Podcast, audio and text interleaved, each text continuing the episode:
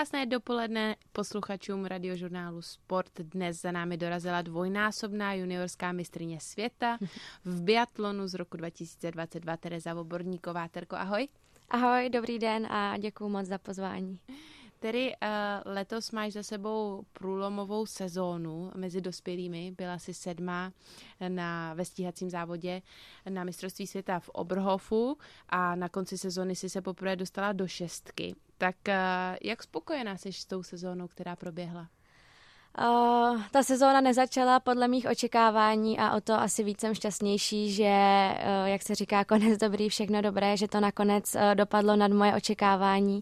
Takže určitě jsem takový očekávání před sezónou neměla do té do desítky a pak jsem vlastně uh, byla příjemně překvapená, že se to vlastně povedlo prvním rokem v ženách a určitě jsem jako za to šťastná, že jsem nakonec dokázala ještě vystupňovat to závodní uh, načasování a podařilo se mi do té desítky vejít. Mm-hmm. Co bylo zásadní? Co máš pocit, že neslo to ovoce?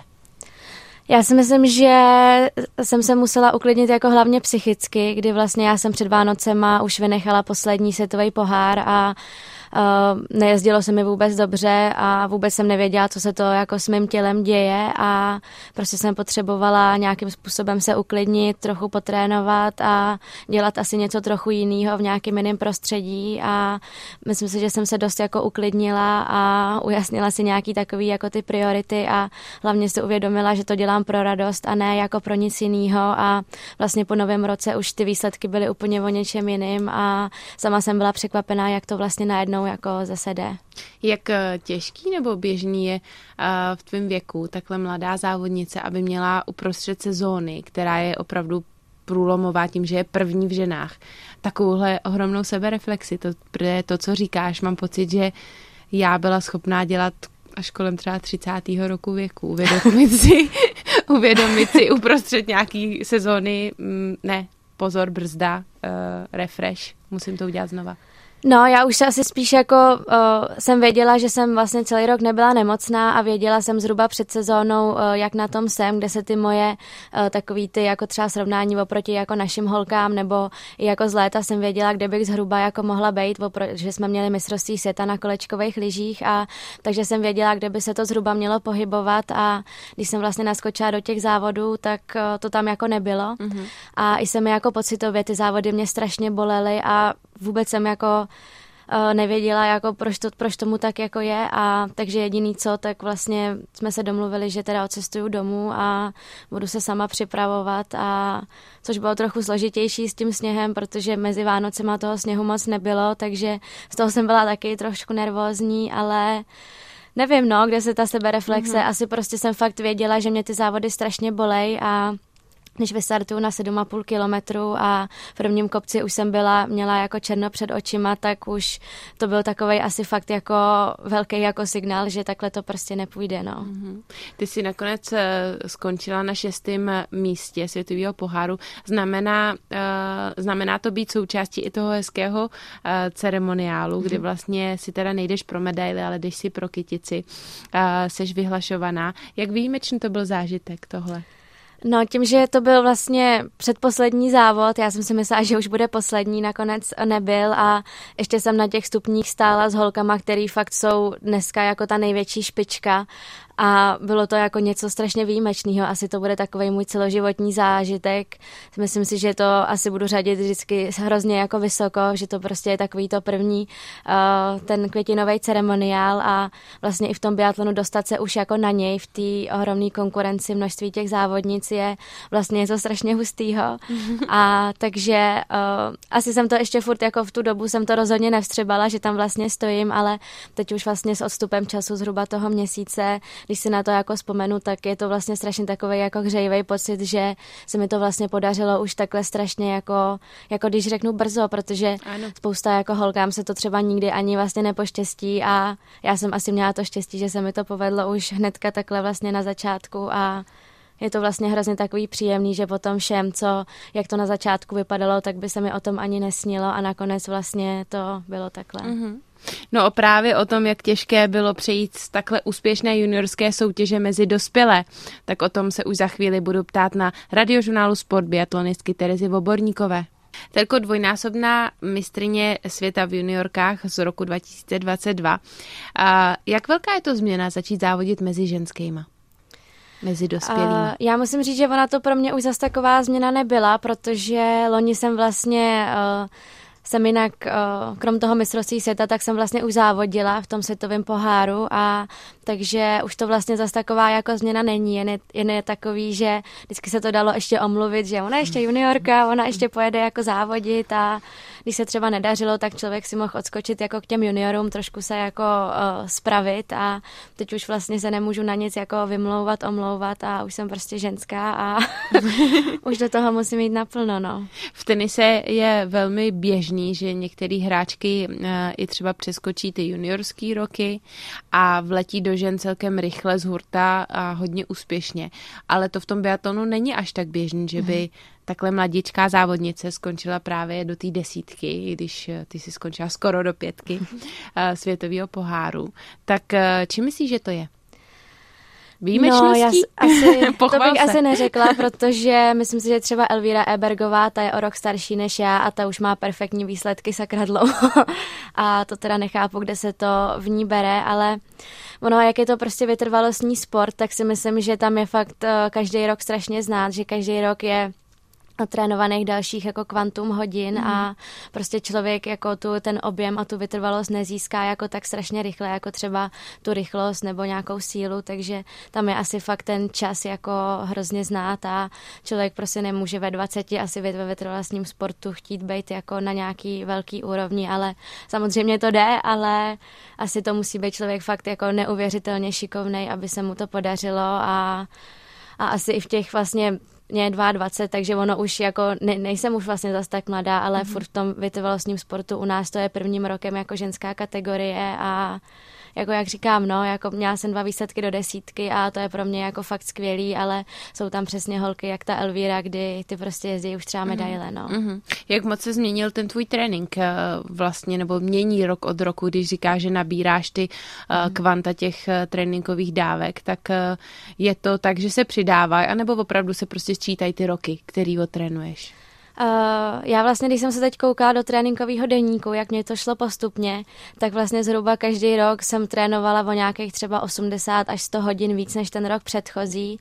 A teď vlastně letos se mi to už stabilizovalo s tím loňským rokem, kdy to bylo okolo nějakých 600 hodin za rok, takže mm-hmm. teď už si myslím, že už u těch pak už se nastaví taková ta stejná jako hodnota. A teď už si myslím, že už jako to bude zhruba tak nějak jako plus minus třeba kolísat okolo těch 600 hodin, ale už asi se nějak moc jako příliš přidávat nedá. Tam už se pak spíš řeší asi takový ty úplný jako drobnosti, no, co k tomu vrcholovému sportu patří. Mm-hmm. Co naopak v té střelbě, když uh, samozřejmě váš sport je tvořený skoro 50 na 50, že tím mm. uh, tou schopností obojeho, tak uh, ve střelbě je tam nějak znát ten věk, anebo to už to je opravdu vyrovnaný? Myslím si, že v té střelbě ten věk znát vůbec není, protože tam si myslím, že to je hlavně o té hlavě a většinou člověk, když je mladší, tak většinou nemá žádný jako uh, přehnaný od sebe očekávání, tak většinou střílí třeba líp. A taky prostě někdo to má jako fakt daný, že na tu zbraň čáhne a jde mu to samotnému a ale určitě tam pak je spíš, že člověk už se třeba vystřílí jako do rychlosti během toho času, ale jinak si myslím, že to je fakt spíš o té šikovnosti, než o nějakém jako tréninku a mm-hmm. takže u té střelby si myslím, že to tak znát jako není ten věk. Mm-hmm. U tebe trenéři uh, a asi i tvůj věk vypovídá o tom, uh, že je tam přece jenom spoustu ještě rezerv, uh, tak v čem si myslíš, že u tebe konkrétně třeba v tréninku nebo vůbec celkově v tvém způsobu závodění jsou ty rezervy? Kam se máš chuť posouvat? Uh, já asi čím jsem starší, tak tím si fakt uvědomuju víc uh, hodnotu jako času a hlavně volného času, protože uh, vždycky, když mám třeba tréninky doma, který mám fakt každý den a máme to nastavené, to trénování, že fakt nemáme téměř jako žádný volno, ale ty tréninky nejsou třeba tolik jako náročný, ale fakt jedeme jako dva tréninky denně, tak pak je hrozně jako náročný do toho si napasovat i nějaký jako třeba tu školu nebo nějaký jako výlety, což prostě fakt je v té přípravě skoro jako nemožný a když to chci jako všechno skloubit, tak fakt musím kolikrát jako přemýšlet a ujasnit si jako priority, co vlastně chci dělat a nedělat a pak se zase ve mně pere ta druhá stránka, že bych ještě ráda třeba někde jako si trošku jako užívala, ale vím, že to prostě nejde, že ty sportovní roky jako hrozně plynou, takže určitě v takové té organizaci času, protože mm-hmm. to mhm. se furt ještě učím a pak kolikrát, když jedu do školy a vstávám ve tři, ve čtyři ráno a přijedu večer, tak samozřejmě další den jsem úplně nepoužitelná a pak si musím jako ujasnit prostě, co budu ten další den jako dělat, nedělat a pak samozřejmě i myslím si, že mám dost rezerv, co se týče techniky běhu na lyží, že to si myslím, že mě tam ještě tlačí jako poměrně furt dost, že na tom se dá ještě rozhodně pracovat a pak samozřejmě a trénovat dalších spoustu hodin a takový to vyhejbat se zraněním, prostě taková ta prevence, co se týče jako všeho, si myslím si, že na tom se dá asi taky furt určitě mm. pracovat a pak samozřejmě ta střelba, no, letos jsem nebyla úplně stoprocentně spokojená se svojí uh, střelbou, takže letos bych se na to chtěla zaměřit asi nejvíc a tak jako se stabilizovat a nemít nějaký jako šílený výkyvy, co jsem měla letos. A Terko, ty máš teď aktuálně volno po sezóně a my už jsme se o tom dneska bavili, ale pověz posluchačům, čím to volno vyplňuješ, když tedy zrovna nemusíš závodit, trénovat, připravovat se. No, asi jsem si to svoje jarní volno, který je vlastně hrozně krátký a je to jediný volno během roku, představovala trošku jinak. Jak ale dlouhý je? Eh, máme to zhruba tři, čtyři týdny, uh-huh. spíš, spíš ty tři. Uh-huh ale bohužel jsem si uhnala zánět achilovky ke konci sezóny, takže to je asi taková moje hlavní náplň, že jsem uh, to léčila teď, co to šlo.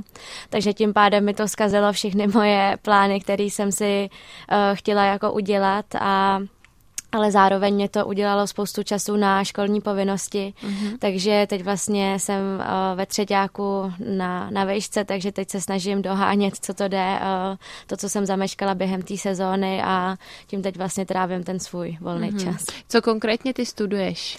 Uh, jsem v Brně na Masarykově univerzitě a studuju tam výživu a regeneraci na mm-hmm. sportovní fakultě. Přivedly tě k tomu tvoje vlastní jako vlastně otázky třeba a zkušenosti ze sportu, nebo to je úplná náhoda? Uh, asi, asi to bylo takový jako přirozený, že jsem šla tím sportovním uh, směrem a i vlastně spoustu kolegů z reprezentace studuje nebo studovalo právě v Brně. A tam je fakt skvělý, že nám tam vycházejí vstříc a dá se to studovat dálkově a můžeme mít individuální studijní plány a to je hrozně super, že i vlastně jako vrcholoví sportovci si můžeme jako i něco u toho vystudovat a samozřejmě není to jako jednoduchý, ale myslím si, že uh, jako jsme všichni strašně rádi rádi, že nám to tam jako umožňují to studium a že i vlastně my, když jsme furt pryč, tak stejně můžeme jako mm-hmm. ještě něco dělat a mm-hmm. mít nějakou pak nějaký záložní plán po té sportovní kariéře. Já tě teďka budu citovat, protože to mě zaujalo. Na, bi- na biatlonovém životě se mi nejvíc líbí, že můžu jíst, co chci a moc nestloustnu a že můžu po obědě spát. Tak eh, jak je pro tebe vlastně stěžejní to, že nestloustneš, to, že musíš dobře, že chceš dobře vypadat? Já asi spíš musím poděkovat rodičům za svoji genetiku, protože já jsem voda jak živa vlastně mohla jíst, co, co jsem chtěla a nikdy jsem nepřibrala a i vlastně teď se mě podařilo, nebo mám to vždycky tak nastavený, že přes léto prostě přirozeně jako nějaký kila naberu, vzhledem k tomu, že těch objem těch tréninků je strašně moc a abych to všechno vydržela, tak fakt jim jako ohromný porce, že to kolikrát by do mě asi nikdo ani neřekl, že tohle všechno jako s ním. A pak vlastně, jak přijde ta zima, tak uh, přirozeně vlastně zhruba za ten jeden, dva měsíce, než se začne jako závodit, tak přirozeně mi začne ta váha jít jako dolů a pak se všichni jako diví, jak je to vlastně možný, ale já ani jako sama nevím. On, mm-hmm. on ten závodní stres pak dělá jako vlastně svý a kolikrát eh, máme ty eh, závody v nějaký časy oběda, takže kolikrát tam není ani dodržený jako ten denní režim, co se týče těch jídel, ale jinak asi čím jsem starší, tak tím více snažím o tom jídle jako trochu přemýšlet, ale zároveň eh, fakt trávíme téměř jako většinu toho roku jsme jako na hotelech a tam si člověk moc jako nevybere, co bude a nebude jíst, takže vlastně když bych na tom se, když bych i chtěla o tom třeba trochu víc přemýšlet, tak bych se asi zbláznila, protože fakt kolikrát jsme rádi, že se vůbec najíme a je jedno, čím to jako je, mm-hmm. no. Ty uh, svoji bakalářku, teď nevím, jestli už ji máš hotovou nebo na ní pracuješ a věnuješ tématu obezita u dětí.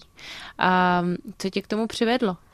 No, nakonec obezita u dětí mi vyfouknul někdo jiný, takže... asi takže, je to aktuální téma.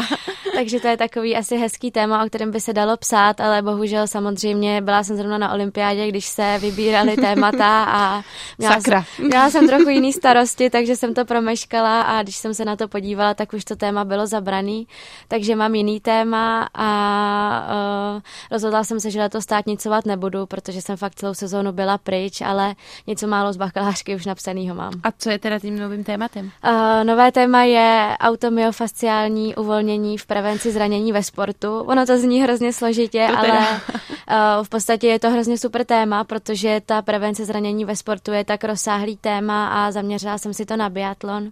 A vlastně cílem je vytvořit uh, cvičební jednotku na masážním válci, což je vlastně i pro mě hrozně jako aktuální a budu si dělat kazuistiku na sobě a na příteloj, takže, takže jsem ho do toho ještě zatáhla a ono to fakt to, taky jsem se toho ze začátku trochu bála, ale myslím si, že jinak je to téma jako strašně obsáhlý a dá se tam toho vymyslet spousta. Ještě jednou krásné dopoledne na radiožurnálu Sport. Dnes je s námi ve studiu Tereza Voborníková, nadějná česká biatlonistka, možná i nástupkyně Gabriely Soukalové. A Terko, když už jsem tě takhle uvedla, tak eh, jak ty vnímáš to, že tě právě, nebo tebe, nebo jakoukoliv eh, úspěšnou biatlonistku, která se objeví, začnou srovnávat právě s Gábinou?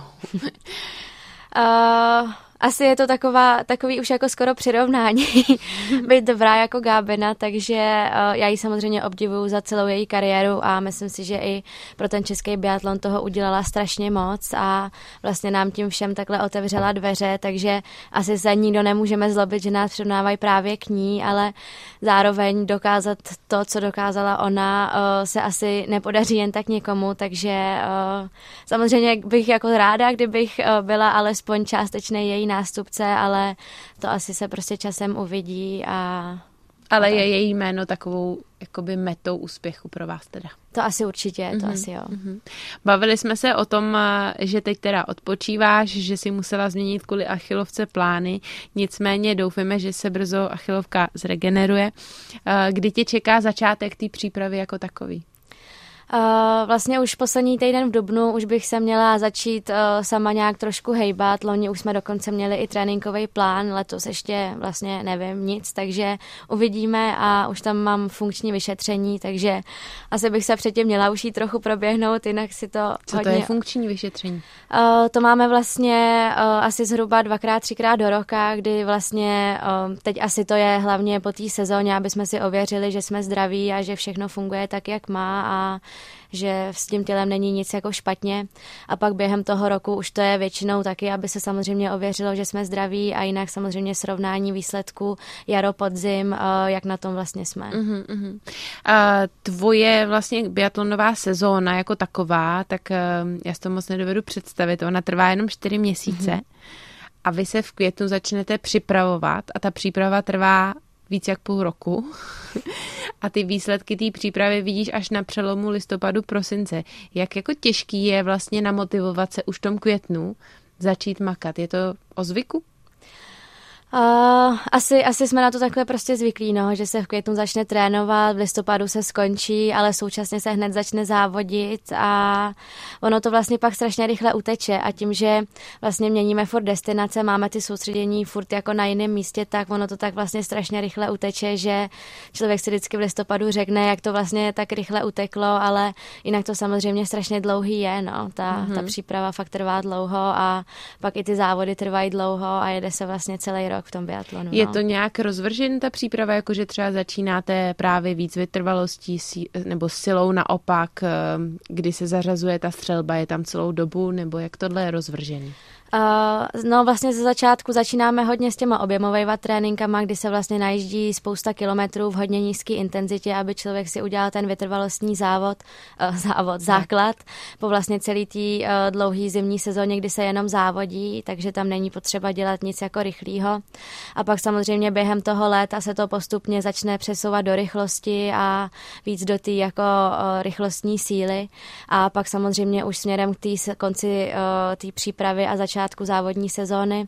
Už zase se ty tréninky zkracují a už se spíš jezdí víc jako ty rychlejší tréninky a už se prostě pak už připravujeme na ty mm-hmm. závody. Je tam nějaká část eh, nebo konkrétní eh, vlastně hm, úkol v té přípravě, na kterou se vyloženě Netěšíš? uh, já strašně nemám ráda, uh, právě máme výkonnostní testy vždycky v Jablonci dvakrát do roka a loni už jsme měli trošku modifikovaný, protože uh, toho pak je kolikrát strašně moc, ale jinak vždycky, když si na to vzpomenu, tak mě úplně blbě.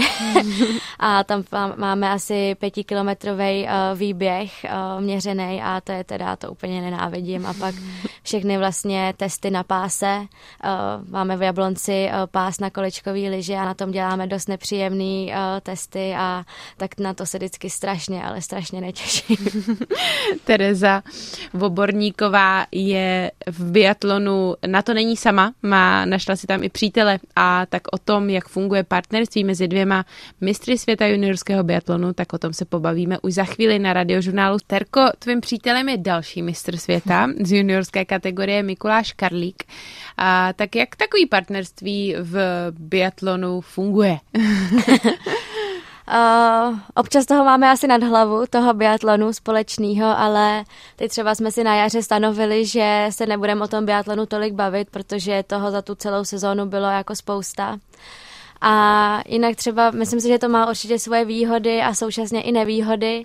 Loni to byla ohromná výhoda, kdy jsme byli na stejných závodech a takový to, že se vzájemně můžeme uklidnit a podpořit a to tomu bylo přesně naopak, kdy jsme se za tři měsíci viděli jen jeden den, protože uh, jsme každý závodili jinde a vlastně jsme se neměli vůbec šanci potkat, takže teď jsme se potkali až vlastně po sezóně a po těch třech měsících to už, to už zase byl jako druhý vlastně extrém, no. takže to, to už... si na sebe člověk celkem slušně odvykne. to, to jo, naštěstí dnešní době zaplať pámu za ty sociální sítě, že jsme mohli zůstat ještě skrz ten telefon v nějak, nějakým způsobem jako v kontaktu, ale uh, pak, už, pak už samozřejmě, když už to bylo zhruba třeba ten druhý měsíc, tak už to člověku tolik jako nepřijde, ale je to jako samozřejmě nepříjemný, no, hmm. jako nevidět se s tím druhým takhle dlouho. Když se takhle nevidíte v průběhu sezóny a jste večer třeba na FaceTimeu spolu, probíráte spolu ty závody a radíte si třeba, nebo řešíte i třeba tu taktiku? Říkala jsi, že se snažíte se o tom tolik nebavit, ale v rámci té sezony jako ty aktivní?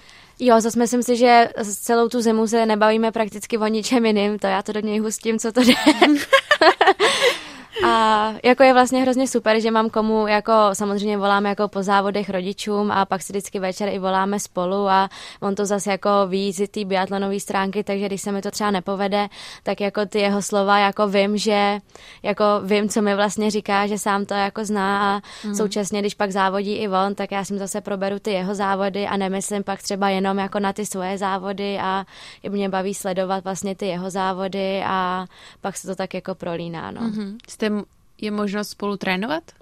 Trénujete spolu? Uh, trénujeme spolu, když nejsme na soustředění a vyjde nám to, že se zrovna oba připravujeme doma, tak trénujeme buď jako u nás doma nebo u něj doma v Letohradě, ale jinak kluci trénují zvlášť a my holky trénujeme zvlášť, takže když jsme na soustředěních, tak trénujeme jako odděleně, ale během té domácí přípravy jako společně hmm. nějakým způsobem trénujeme. V čem je kdo lepší, v běhu nebo ve střelbě? Kdyby si mohla z vás dvou udělat takovou dokonalou jednotku, tak co by si vzala od každého? Každého. Uh, já, Mikuláš je hodně dobrý na kole a tam já mu teda fakt nestačím a to já se to vždycky vytrpím, když s ním musím jet na kolo a on mě furt jako říká, že takhle nízký tepy snad nikdy neměl, když se mnou jede na kole a já tam sotva šlapu. Ale pak zase, když jdeme běhat, tak on zase není úplný běžec a já jsem zase asi lepší běžec než on, takže to zase užívám já, že můžu mít ty keci na něj, že běžíme pomalu a podobně. Ale jinak samozřejmě, když jsou pak nějaké intenzivnější tréninky, tak už to každý jezdíme sám a vlastně máme pak i od těch trenérů každý trošku jiný plán, takže sejdeme se třeba na nějaký odpoledne, kdy máme nějaký třeba podobný trénink nebo vymyslíme nějakou společnou aktivitu a rádi spolu si děláme i střelecké soutěže a překvapivě v závodech asi jsem lepší střelec já, ale myslím si, že Mikuláš, byť by to asi nikdo moc neřekl, ale i v těch střeleckých soutěžích několikrát dokáže dost pozlobit a jako tréninku rozhodně špatný střelec není. Mm-hmm. Je, je možnost prokombinovat právě třeba i ty soustředění, protože v té dlouhodobé přípravě, kterou máte vy přes půl roku, tak to by byla škoda se nevidět, tak já vím, že kluci trénují s jinýma trenérama mm. v jiném týmu, ale stane se vám někdy, že jdete na stejné místo? Uh, jo, většinou uh, jezdíme už společně na první sníh, vlastně to už je poslední soustředění před tou závodní sezónou, takže tam se na tom sněhu sejdem, ale to to bylo úplně skvělé, protože jsme celý tým bydleli v jednom jako domečku uh, v Norsku a vlastně jsme tam spolu dost intenzivně i trávili nějaký volný chvíle a bylo to vlastně strašně fajn, že večer jsme si mohli všichni pustit třeba film a uh, bylo to takový, že ten čas utíkal trochu rychleji, než když pak jezdíme s těma holkama v těch pěti a jsme furt sami, ale jinak uh, tréninky pak většinou třeba, když je nějaký odpoledne volná, třeba větí na klasice, tak se třeba jdeme s těma klukama, ale jinak to máme fakt všechno jako každý jako zvlášť, no, ty týmy. Nac. A Terko, s jakými cíly jdeš do té No, nechci říct už příští sezóny, protože nezačala ani příprava, ale řekněme teda do té přípravy eh, na příští sezónu. Uh, no určitě bych chtěla pokračovat v tom, aby jsem, nebo abych uh, se vyhýbala všem možným zraněním, protože to je asi taková alfa omega pak uh, toho, na čem se dá stavět. A vlastně ty poslední roky se mi to naštěstí všechno podařilo, takže určitě bych v tom chtěla nadále pokračovat. A letos bych se chtěla hodně zaměřit na střelbu, protože loni jsem si dělala novou pažbu a strašně dlouho jsem se jenom vlastně zžívala s tou novou zbraní a nikam jsem se moc neposunula, takže to už mě letos odpadá, takže takže letos bych naopak právě chtěla už někam zase tu střelbu trošičku posunout, trošku zrychlit a hlavně stabilizovat. A pak takový ty klasika, co je prostě každý rok, no, mm-hmm. něco naposilovat, něco otrénovat, zase se trochu zlepšit a pak asi bych se chtěla i zaměřit i na takový trošku jako ty detaily, no, trošku bych si chtěla vyladit nějakým způsobem tu stravu, co se týče jako těch tréninků, abych si spíš vychytala, jako co mě sedí a nesedí, protože na podzim jsme měli uh, senzory, které měří uh, glykémii, cukr. A to mě vlastně dost jako odhalilo, že a psala jsem si i do toho jídelníček a člověk pak zjistí, že si myslí, jaký strašně moc a ono to vlastně není úplně tolik moc. A i vlastně to se týče příjmu sacharidů, tak jsem myslela, že jim denně jenom sacharidy a zjistila jsem, že i tak jich jim vlastně strašně málo, takže na to bych se chtěla zaměřit a optimalizovat to a myslím si, že i tohle mě může jako strašně posunout, když si to jako takhle vyladím. S kým vším se na té sezóně podílí? Kdo s tebou bude cestovat a kdo s tebou vlastně dělá tu přípravu jako takovou? Uh, no to já ještě vlastně vůbec nevím, protože ještě jsme neměli informační schůzku, co se týče další sezóny, takže ještě vlastně vůbec netuším, uh, jaký bude třeba složení týmu, s kým budeme trénovat a jestli se bude něco měnit nebo nebude, ale jinak pokud se nic měnit nebude, tak bych měla nadále pokračovat asi s Jirkou Holubcem a s Egilem Gielandem. Uh-huh, uh-huh. No, tedy děkuji moc eh, za dnešní rozhovor a budeme spolu s posluchači radiožurnálu Sport držet palce, budeme sledovat eh, to, co vás eh, biatlonisty čeká v příští sezóně a doufám, že se posuneš tím správným směrem. Děkuji Já moc. taky moc děkuji. Od mikrofonu radiožurnálu Sport se loučí i Andrea Sestiny Hlaváčková. Přeju krásný den.